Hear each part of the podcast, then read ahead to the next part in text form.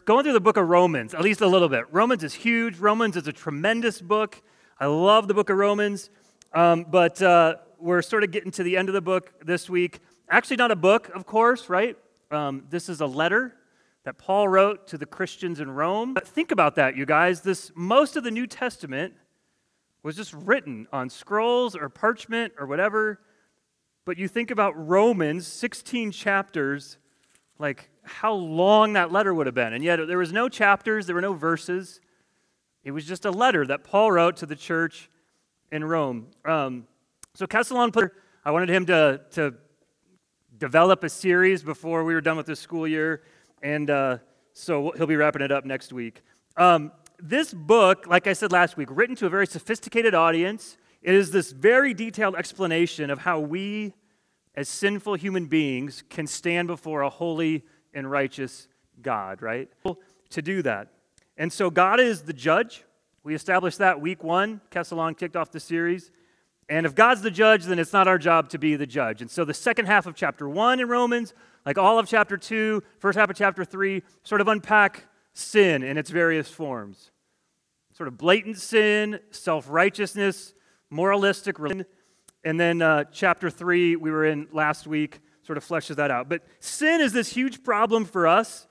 Um, huge problem, our biggest problem. And what do we do about it? So, because we're sinful and because God is holy, we're separated from God, right? We talk about this every week. But how can, how can we how can we be made right with him? And so it's as if we're so the whole point, Kesselon used the imagery of like a courtroom.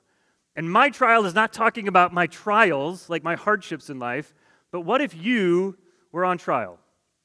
Because of what you've done and how you've behaved and how you've rebelled against God. And God is on uh, the podium, He's the judge.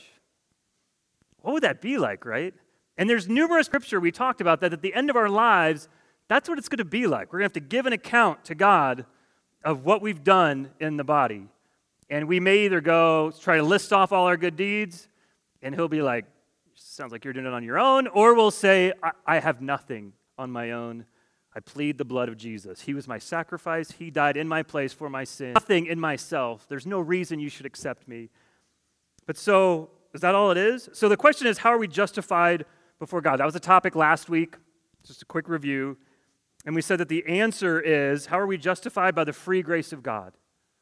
That again, Jesus did for us what we could never do for ourselves because he was perfect, spotless, and he could he was worthy of dying for Ben's sins. And I couldn't die for Ben's sins because I have my own sins to pay for, but Jesus was perfect. So this week and next week, we're skipping to the end of the book, like I said. Um, chapter 12 this week. I think next week, Kesselon, uh, chapters 13 or 14 or 15, or both of those. And uh, we're going to talk about the practical outworking for our lives. Um, how does this news of free justification change us inwardly? That's tonight. And then next week, how does it impact others? That's next week. Um, so, to stick to the courtroom theme, if God's the judge and we're guilty or we're sinful, we're declared not guilty because Jesus is our substitute. What? Is there a sentencing? No, there's no. Basically, it's this we're released, we're set free, right?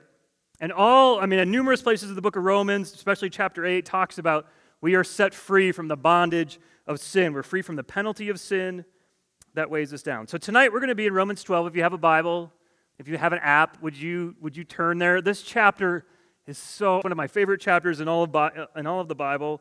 We could do a whole series out of just this one chapter.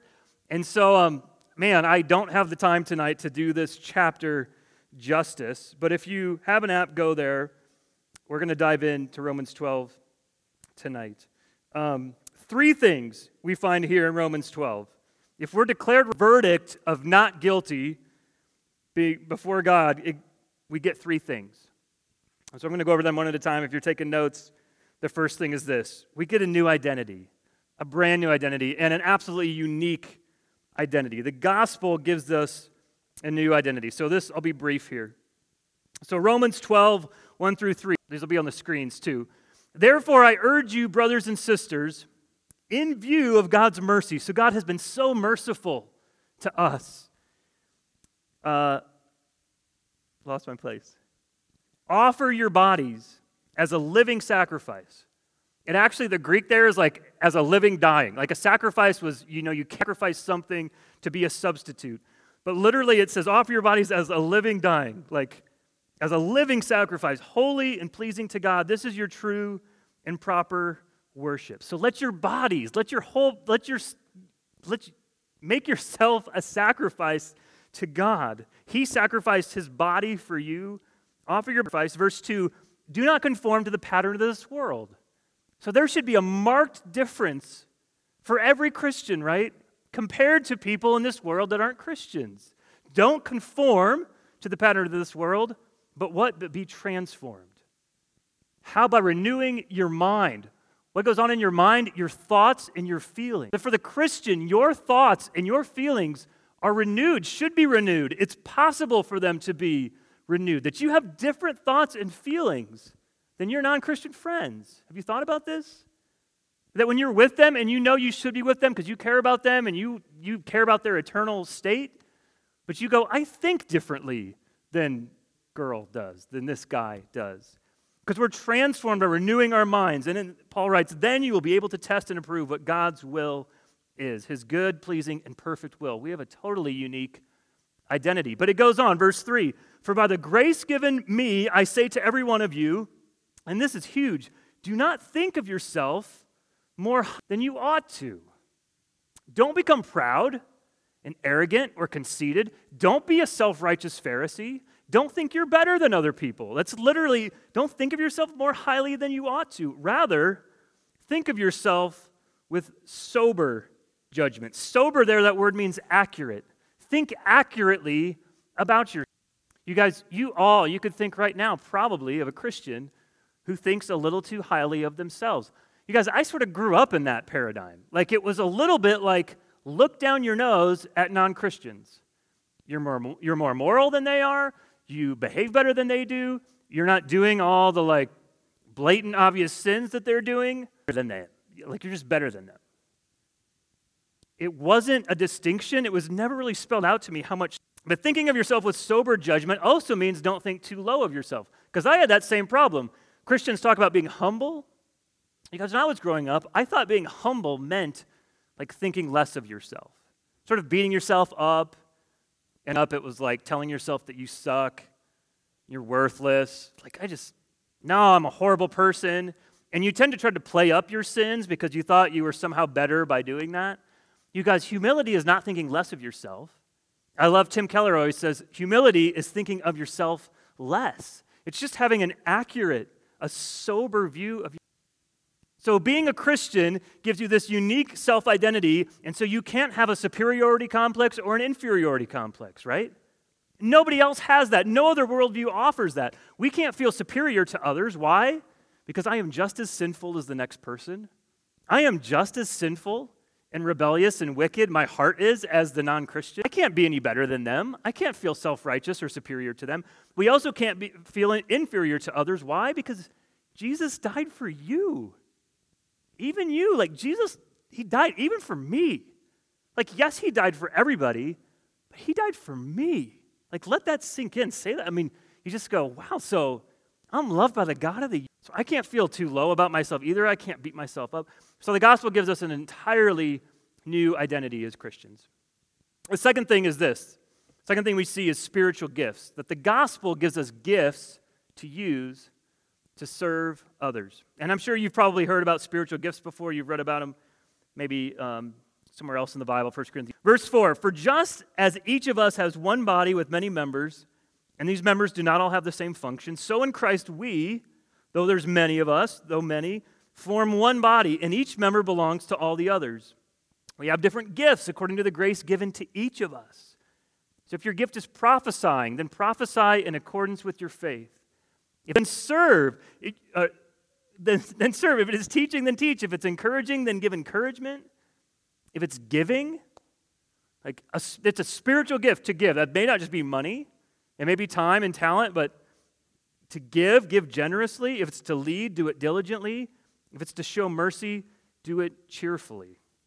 So, different kinds of gifts and many ways to serve. And I think this is talking about in a church setting. Now, again, not every church looks like our church. There's a million different ways and models that churches look. But church at its core is people, it's a group of gathered Christians, right? Church is not a building, church is the people. But this is talking about using them to minister to others, to serve others. And so, if it's serving, then serve. If it's teaching, then teach. So many of you guys do this. In fact, you're better, so many of you, than adults at just serving. Last time we counted, like 75% of Oasis was serving in some capacity on Sunday morning here at Brookside. You guys, that's incredible. And if you're serving, that when Mandy, our children's director, comes to me, I'm literally like, I don't have any other names for you. Like everybody that I can think of that's regular and that's like always at Oasis, everybody is serving. Um, but there's all these different ways to minister in the church. I want you to notice two things about these abilities. Two things. Number one, a middle of verse 6, every, every Christian has these. It says, given to each of us, according to the grace given to each of us. So everyone has these. But then, secondly, our gifts are different. Literally, again, verse 6, we have different gifts. So everyone has them, and they're different. Just like members of your body, there should be no passive Christians. Be no unemployed Christians, like serving each other or the world around us. Um, every Christian has a role to play, like I said, just like the members of our bodies have a role to play. Now, this list of spiritual gifts, that's not exhaustive, and there's like three or four other places in the New Testament that list a whole lot of spiritual gifts, saying, like, do something, serve in some capacity. And if you have the opportunity to teach, you should try teaching. But certainly you can serve uh, in multiple ways. You can encourage, you can give, you can lead, you know how to show mercy to people. Um, and, you know, if there's, I don't know what there is, two, three million Christians on the planet, two, I don't think that means there's two million different spiritual gifts out there, but it's unique to you. And so, Christ, no Christian uh, should come to church just to give, just to get and not give, just to be poured into and not to pour out, right? Now, we see that all the time, and that's because we've made church consumeristic and sort of entertainment driven. In some ways, that's not bad. You know, we're going to have this like attractional style, maybe. But man, at the root, if you're a Christian, there should be no like, I'm going to, I'm here to be served, but not to serve. Because Jesus didn't do that, right? He didn't come to be served, but to serve. And so there should be no passive Christians. It also means, on the other hand, since we have different gifts, every Christian is as unique as a snowflake, that your unique wiring is as unique as a fingerprint, right? And that somebody needs your spiritual gifts. You have certain gifts and abilities and talents that are only going to reach certain people. And you'll you'll lean into that more as you get older maybe or as you get to college and start to sound a little more, but you have a unique wiring that can reach somebody. And I probably can't reach that person. And so they people need gifts that only you have. There's an adventure out there for all of us, but we have to serve. We have to use our spiritual gifts if we're going to experience it and, um, and sort of live the Christian life to the fullest. By default, and I fall into this, we just become consumeristic, right? And it's like come to church just to have goods and services. Come to the service and get your spiritual needs met. And in fact, then we get angry when our spiritual needs aren't met. And we're like, I don't like this church. I'm going to leave and I'm going to go to where my and but we have this, we have the totally backwards mindset. We shouldn't just come to take as well. Finally, the third thing is this loving actions. That the gospel gives us, gives us a heart bent on new loving actions, that we become humble and sacrificial because we have a new motive. You guys, there are a million different motives that you will have to obey, even your mom and dad at home. And many of those are like, like I don't want to disappoint my parents. And I'm literally afraid of what my dad's going to say if I don't do X, Y, or Z. At some point, fear is not going to be a good motivator. At some point, when nobody's looking, even though you've been trained your whole life to do the right thing, when nobody's looking, you're going to do the wrong thing, right? Because it's not a motivation. Christianity gives us a brand new motive to obey. And so the rest of this passage, look at this, starting in verse 9. This passage is so practical. Like we could do, again, we could do a whole series just in 9 through 21 here. I'm going to read it. Love must be sincere. Like each one of these is a gold mine. Love must be sincere. Hate what is evil. Be devoted to one another in love. Honor one another above yourselves. Never be lacking in zeal, but keep your spiritual joyful in hope, patient in affliction, faithful in prayer. Share with the Lord's people who are in need and practice hospitality. So that's the first paragraph. Um, all about this is my own paraphrasing a genuine servant. If you want to like outline this, that first paragraph, all about being a servant, right? So we got to be genuine in our love, be devoted, honor one another, um, like keep our passion hot, keep your spiritual fervor, be joyful, be patient. You know what we like to do? Our default mode is and complain. And we go home to mom and dad and we complain about everything. Like I have kids, you guys. And you're just grown up version. I mean, I have a 10 year old, so she's getting there. But you got, that's just what we do, right? Our default mode with mom and dad is to grumble. This says be joyful and be patient and be faithful in prayer. Be a servant. Practice hospitality. How do you do that as a high school student? There's probably a million ways. Maybe you can't have a stranger come sleep at your house, but maybe you can. Maybe you know someone that needs that. Verse 14, next paragraph. Bless those who persecute you. Bless and do not curse. Okay, time out. Like, wow. Think about that statement. That's just saying, love your enemies. You know how people always say, or maybe you have a friend that says, like, I'm not going to be religious or I'm not going to be a Christian because forget religion. You know what I think? That religions just divide people. And this world, honestly, would be a much better place if there weren't religions. And atheists say this like all the time. Religions just divide people. No, there's all of religions. And my comeback is, and this is not like it's, but what if, I've said this before, what if there was a religion that said to love your enemies, to like actually do good to those that hurt you and that hate you and that want to harm you. What, what if that religion existed? Incredible religion. Oh, wait, oh, that's like absolutely the teachings of Jesus all over the place. Now, how do you do that? Because all of us go, oh, but if they come and somebody punches me, oh man, it's on. But Jesus is actually saying, and Paul is actually saying, we can become the kind of people that do not retaliate. That our heart is just not in us. And some of us go, no, no, no, no, I want to fight back. No, Jesus is like, bless those who persecute you. Verse 15, rejoice with those who rejoice, mourn with those who mourn. Again, we're jacked up. Get this, my kids, even my kids, I, and sometimes I've thought, what we like to do is rejoice with those who mourn, or rejoice with those who, and we sort of mourn with those who are rejoicing. What is that about us, you guys, that we sort of like it when bad things happen to somebody at school? And you're sort of like, I kind of don't like that guy, and I'm a little happy about his car accident. Isn't that jacked up? That is so, like, but what if we actually did this? What if we were actually happy with people who were happy and had something to say? We weren't, we weren't jealous. And what if we legitimately were mournful when bad things happen to people? And we're like, I don't even know what to say to you, but I'm just going to cry with you. I'm just going to sit with you. What if we actually lived this out? Verse 16 live in harmony with one another.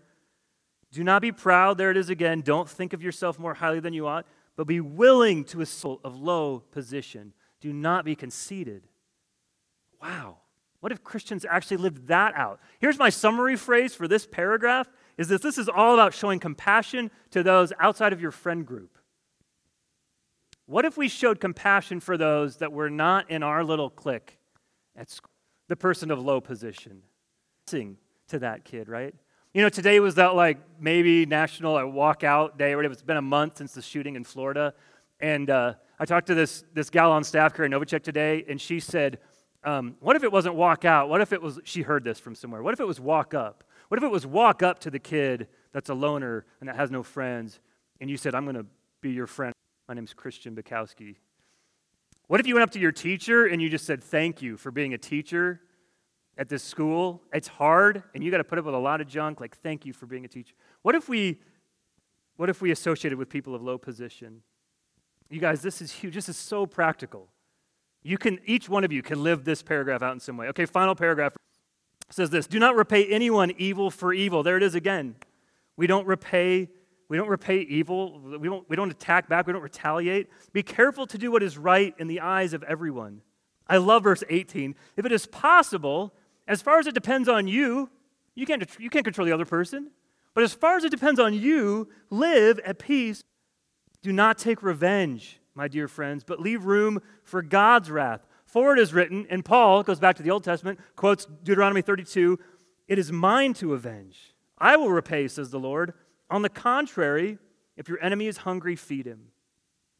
If he's thirsty, give him something to drink. In doing this, you will heap burning coals on his head. Overcome by evil, but overcome evil with good. Now let's go back again to that quick little quote. That was from Proverbs 25.